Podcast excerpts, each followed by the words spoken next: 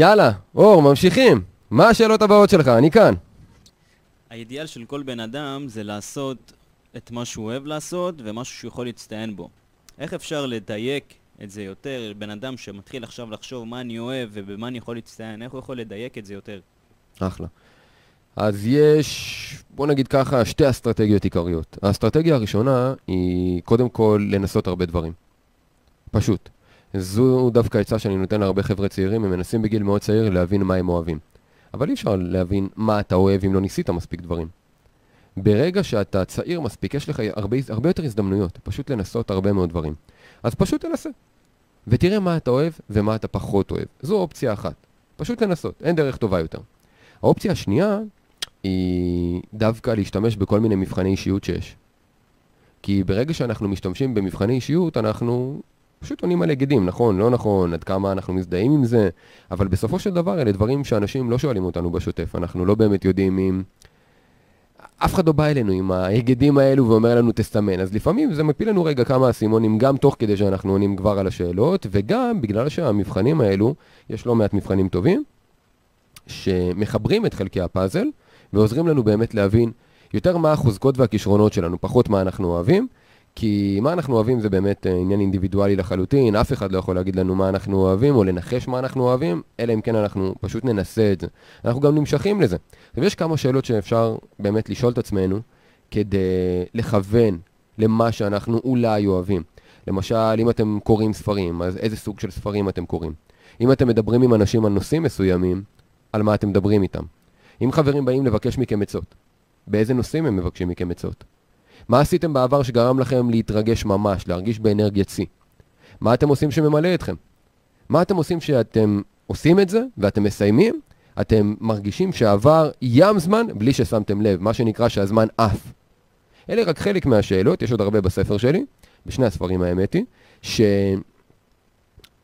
שכשבן אדם שואל את עצמו, הוא בצורה מודעת יכול באמת לבחון מה הוא אוהב. ואז כשאנחנו רואים הרבה דברים שמתחילים לחזור על עצמם בכל אחת מהשאלות האלה, קל לנו יותר להתחיל למצוא את הכיוון של מה אנחנו אוהבים. יכול להיות שגם נמצא כיוון מדויק, ויכול להיות שלא, וגם אם לא, אז אנחנו נדע לדייק אותו, אבל לפחות עכשיו הכיוון הוא הרבה יותר ברור מאשר כיוון של הכל.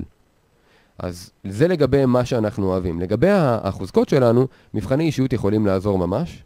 אה, יש כמובן גם אפשר אה, לעשות אה, תהליכי אימון או יועצי קריירה למיניהם, כל מיני אנשים כאלו שיכולים גם לעזור לכם להבין על בסיס ניסיון העבר שלכם במה אתם טובים, אבל אם אין לכם ניסיון עבר זה פחות טוב.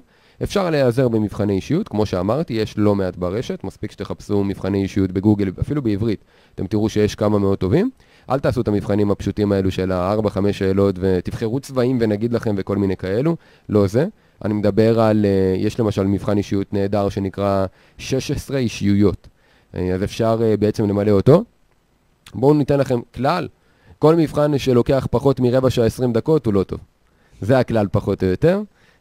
ויש הרבה מאוד מבחנים, כמובן באנגלית יש הרבה יותר, אז אם אתם סבבה עם השפה, אז כמובן שבאנגלית אני תמיד ממליץ הרבה יותר, יש שם פשוט מגוון גדול יותר וזה מתוקף יותר, זאת אומרת, עשו את זה על הרבה יותר אנשים, אז זה מדויק יותר גם.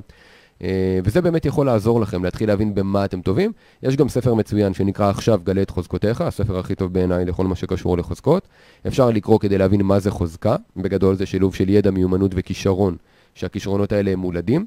בספר מדברים על 34 תמות, או במילים אחרות כישרונות, שיש לכל האנשים בעולם, על בסיס מחקר שנעשה עם יותר משני מיליון אנשים בעולם, משהו מאוד מאוד מסיבי. ו... שם אתם יכולים, קודם כל, גם אם אתם קונים את הספר, לקבל קוד שאתם יכולים לעשות איתו מבחן בגלופ, זה בעצם החברה שפיתחה את זה, ולקבל את חמש החוזקות הגדולות ביותר שלכם. ואני יכול להגיד לכם שכשאני עשיתי את זה וקראתי גם את הספר, אתם יכולים אפילו לקרוא את הספר ולקרוא את הסיכום על כל חוזקה, אתם תבינו לבד למה אתם מתחברים ולמה לא, זה כבר יכול למקד אתכם, והמטרה היא כמובן למצוא את השילוב שבין התשוקות שלנו לבין הכישרונות שלנו. אז אלה הכלים הטובים ביותר בשביל להבין במה אנחנו טובים ומה אנחנו אוהבים, מתוך שאיפה לשלב את השניים. מעולה, מעולה. שאנשים מצאו את החוזקות שלהם, מצאו את, החולש... את החולשות שלהם. מה עדיף, להתרכז בחוזקות ולשחרר את החולשות, או לנסות ולחזק את החולשות שיהפכו לחוזקות? אחלה, שאלה מעולה. באמת הרבה מתלבטים בה, יש לי גם סרטונים ביוטיוב על הנושא הזה. והתשובה לא רק שלי, אלא גם שמחקרים מגבים, מבחינה מדעית, זה לחזק את החוזקות ולמצוא אנשים אחרים שהם טובים בחולשות שלנו. קודם כל זה הרבה יותר יעיל, מבחינת השקעת משאבים של זמן, מאמץ, גם אם, צריך להבין, גם אם אנחנו חלשים במשהו ואנחנו נתאמן ממש, אבל זה לא כישרון שלנו, וכאמור, כישרונות הם מולדים, אז, אז אני אהיה, מי גרוע, אני אהיה טוב. אבל להיות טוב לא באמת יקדם אותי לאיזשהו מקום, כי מה שמקדם אנשים באמת ומביא אותם לאן שהם רוצים, זה להיות מצוינים במה שהם עושים. אז עדיף לי לקחת חוזקה שאני כבר טוב בה מאוד, ולקחת אותה לרמת מצוין, מאשר לעבוד על חולשה שאני גרוע, ואז אחרי שאני אעבוד עליה, אני אהיה טוב. לא, לא, לא כלכלי נקרא לזה, ברמת השקעה של משאבים, אבל יותר מזה, גם המדע מגבה. יש לנו הרבה מאוד uh, קשרים במוח, וככל שאנחנו עושים משהו בצורה טובה יותר, אז הקשרים האלו מתחזקים. אני לא אכנס לכל ההסבר הביולוגי, מי שבא לו יש את זה באמת בערוץ היוטיוב שלי, אבל בגדול, ככל שאנחנו טובים יותר במשהו ואנחנו מצליחים בו יותר, הקשרים העצביים במוח שלנו חזקים יותר. עכשיו, הקשרים הכי חזקים במוח שלנו, אלה קשרים שמשקפים את מה שאנחנו טובים בו, את הכישרונות שלנו, כי אלה דברים שאנחנו עושים בצורה מאוד מאוד קלה, מאוד טבעית, ולכן אנחנו מחזקים את הקשרים האלו גם בצורה מאוד מאוד מאוד מאוד מאוד קלה. עכשיו, הכישרונות, אנחנו גם בדרך כלל מביאים אותם לידי ביטוי בגילאים מאוד צעירים. וככל שאנחנו צעירים, המוח כבר תופס צורה. הוא תמיד יכול להשתנות, מה שנקרא הפלסטיות של המוח, אולי נדבר על זה בהזדמנות אחרת, אבל השורה התחתונה היא שהמוח שלנו כבר בגילאים מאוד צעירים יצר לעצמו מסלולים, זה כמו, תדמיין אה, כביש של אה, חד-סטרי, לעומת אה, אפילו דו-סטרי ורב, אה, לא, לא, סליחה, לא חד-סטרי ודו-סטרי, אלא יותר מסלול אחד וכביש של חמישה מסלולים. אז הכישרונות שלנו הם חמישה מסלולים, והחולשות שלנו, דברים אחרים, הם מסלול אחד. וככל שהמסלולים גדולים יותר, קל לנו יותר לעשות את הדברים. קל לנו יותר כי זה עוד פעם, זה בטבע שלנו, הכישרונות הם מולדים, הם בטבע שלנו. אלה הדברים, אחד, אחת השאלות הטובות ביותר לזהות כישרון, זה להגיד, במה אנשים אחרים אומרים שאני טוב, או מה אני עושה שאנשים אומרים לי, איך עשית את זה? איך עשית את זה? מה זה? זה, זה כאילו בא לך כזה טבעי. איך? וזאת השאלה שחושפת את הכישרונות האלו, אבל עוד פעם, זה מאוד קשה בתחקור עצמי, לכן המבחנים שאמרנו קודם יכולים באמת לעזור, אבל כל הרעיון הוא שגם ברמה הביולוגית, ככל שאנחנו מתבגרים, המוח משקיע יותר ויותר, או יותר נכון, קל לו ליצור יותר קשרים במסלולים הגדולים יותר. זה כמו עץ עם ענפים, אז הכישר, הכישרונות שלנו הם ענפים מאוד עבים, והחולשות שלנו הם ענפים מאוד עקים. ככל שאנחנו מתבגרים, למוח שלנו קל להוסיף ענפים על הענפים העבים גם ככה. ואז אנחנו מחזקים את הכישרונות שלנו, וזה אפילו ביולוגית מוכח כיעיל יותר למוח, קל יותר. לכן גם מי שרוצה הסבר ביולוגי, גם מי שרוצה הסבר מדעי, גם מי שרוצה הסבר כלכלי נקרא לזה, ברמת השקעת משאבים, תמיד יגיע לאותה המסקנה. לחזק את החוזקות ולמצוא אנשים שטובים יותר בחולשות שלנו, ולהפוך אותם לאנשים שלנו בעשיית המשימות שאנחנו לא כל כך טובים, וסביר להניח גם לא כזה אוהבים. אני לא מכיר מישהו שחלש במשהו, ו- ואוהב את זה ומצליח להמשיך לאהוב את זה. אתה יודע, יש אנשים נגיד שמבשלים נגיד, מאוד אוהבים לבשל, ומנסים את זה, והם מאוד אוהבים. אבל אז הם מתחילים להגיש אוכל לאנשים, ובוא נגיד ככה, הפידבקים לא משהו. כמה זמן הם יתמידו בזה, כשהפידבקים הם גרועים? אין בן אדם שצריך להיות uh, בן אדם שאוהב כאב, כדי להמשיך לעשות משהו שאתה לכאורה אוהב, אבל אתה לא מצליח בו. אין בן אדם שיעשה את זה. זה פשוט לא הגיוני. ולכן אנשים מחפשים לעשות את הדברים שהם טובים בהם. וזה גם הטבע האנושי מכוון ככה. אנחנו מכוונים לעשות דברים שאנחנו טובים בהם. האתגר שלנו זה להפוך את הדברים שאנחנו טובים בהם לקריירה שלנו. זה האתגר. הרבה אנשים, אתה יודע, נמשכים לכסף ותנאים וזהו. והם מקריבים את התשוקה שלהם, מקריבים את החוזקות שלהם, הם לא נמצאים באמת בתפקידים שמשלבים בין השניים. זה המחיר שהם משלמים. בעצם, כשאני בא להציב לעצמי מטרה, אז אחת מהשאלות שלי זה במה אני חזק, במה אני טוב, במה אני יכול להצטיין. במיוחד בחלק של תוכנית העבודה.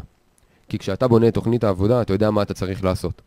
עכשיו, יש דברים שאתה תעשה באופן טבעי וקל לך, ויש דברים שאתה תגיד, אוקיי, אני צריך לעשות את זה, או מישהו אחר יכול לעשות את זה בשבילי, ולא, זה יהיה הרבה יותר קל. גם נוח לי אולי לשלם לו, ושיעשה את זה בשבילי. עדיף מאשר להשקיע משאבים ולעשות את העבודה גם האמת פחות טוב ממה שמישהו אחר יעשה כשזו החוזקה שלו. זו גם הסיבה שאגב, יש, אתה יודע, אין, אין בן אדם מצליח בעולם שאין לו צוות מסביבו. אפילו אם זה עוזר אישי, אפילו אם זה בעסקים כמובן, בטח ובטח עובדים, כל אחד בתפקידו. כי איש עסקים מצליח יודע במה הוא טוב ויודע במה הוא לא. והוא יודע להשקיע את רוב הזמן שלו במהלך היום רק במה שהוא טוב. ולקחת את כל המשימות האחרות שהוא צריך לעשות, כי צריך לעשות משימות, אבל שמישהו אחר יכול לעשות אותן, ואפילו הוא טוב יותר ממנו, כי אלה החוזקות שלו, להבדיל מאותו יזם, ולשלם לו, ולקבל תוצאות הרבה יותר טובות, ובפחות מאמץ ופחות השקעה של זמן.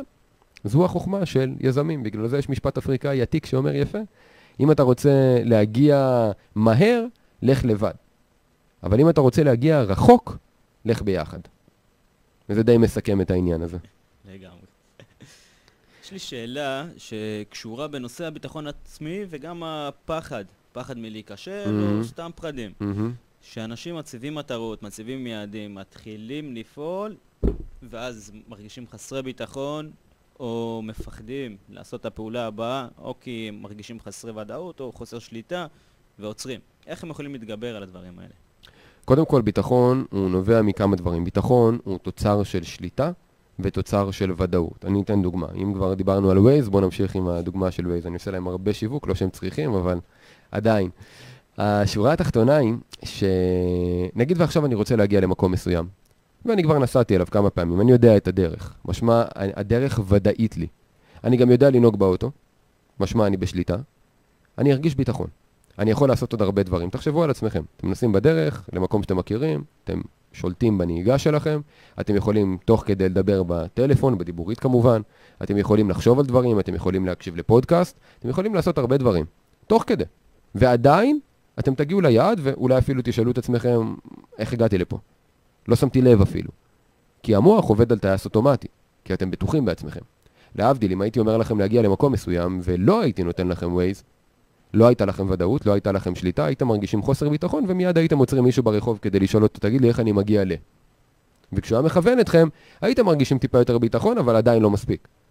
בגלל שלא נסעתם, אתם לא מכירים את הדרך. יש לכם עדיין ספקות. אותו הדבר, גם בחיים אצלנו. כל מטרה שאנחנו מציבים לעצמנו, אנחנו צריכים לשאול, האם קודם כל אני בשליטה? מה זה אומר? האם יש לי את כל הידע והכישורים להשיג את המטרה הזו? זו שאלה שהרבה אנשים מפספסים. לפעמים רוצים להשיג מטרות, הם צריכים לרכוש ידע וכישורים, והם לא שואלים את עצמם, הם פתאום מגלים בדרך, אוקיי, אני רוצה להיות איש המכירות הכי טוב בעולם. והם מתחילים להציב לעצמם מטירות, מטרות שלמשל, אוקיי, היום אני אדבר עם עשרה אנשים. אבל שנייה, רגע, אתה בכלל יודע למכור? למדת מכירות? יש לך תסריט? זה הידע והכישורים. אה, אופס, לא. אז איך אתה מציב לעצמך יעד כזה? היעד הראשון אמור להיות בכלל ללמוד מכירות, לרכוש ידע, לרכוש... זה היעד הראשון. ולכן, אחת השאלות הטובות בכל תוכנית עבודה היא בכלל, האם יש לי את הידע והכישורים? זה נותן שליטה. כי כשיש לי אני ארגיש בשליטה, הדבר השני זה הוודאות. האם אני בטוח שהתוכנית הזו, שהידע שלי, שהכישורים שלי, אם אני אעשה אותם, יעזרו לי להשיג את המטרה שהצבתי לעצמי. אני צריך להיות ודאי. עכשיו, אם השגתי כבר מטרה דומה בעבר, אני אהיה ודאי. גם אם זו לא אותה המטרה. אם זו אותה המטרה והפעם אני רוצה פשוט יעד שאפתני יותר, עוד יותר קל. הביטחון כבר קיים. אבל אם זה משהו שהוא שונה, והשגתי משהו דומה, יהיה לי ביטחון. כן, לא יהיה לי 100% ביטחון. אבל יהיה לי הרבה יותר ביטחון מאשר אם לא השגתי את זה אף פעם. לכן תמיד מדברים גם על הקלישאה הזו, שהיא כמובן נכונה, לעשות צעדים קטנים. להציב מטרות קטנות ולהשיג אותן. לא כי אתה יודע, לפעמים אני אומר את זה לאנשים, אומרים לי, מה, זה בדיחה, אני יכול להשיג את זה, אני רוצה להתחיל להתאמן. אני אומר, אוקיי, יאללה, לך תתאמן חמש דקות, תרוץ עכשיו. מה, אתה צוחק עליי, זה קטן. הם לא מבינים שהמטרה זה לא להשיג את החמש דקות האלו, המטרה היא לפתח הרגל ולהראות לו, אוקיי, רצתי חמש דקות, היום אני יכול שש. רצתי שש דקות אתמול, היום אני יכול שבע. ככה בונים את הביטחון. אנשים אוהבים את האינסטנט. אני רוצה, היום אני לא יודע לרוץ בכלל, מחר אני רוצה לנצח במרתון. מי אתה? מה אתה? זה נחמד להיות עם חלומות גדולים. אבל בוא רגע גם נקרקע את עצמנו שנייה, בוא נדבר תכלס ונגיד רגע, זה נחמד שאתה רוצה לרוץ ולנצח במרתון. אולי תתחיל בקודם כל לרוץ דקה בלי להתנשם כמו לא יודע מה? בואו נתחיל בזה. ואנשים לפעמים לא מוכנים לשלם את המחיר הזה של להתחיל בקטן, זה מרגיש להם איטי מדי. אבל זה מה שצריך כדי להצליח להשיג מטרות, צריך סבלנות. וצריך להתחיל בקטן ולהישאר עם המוטיבציה בדרך.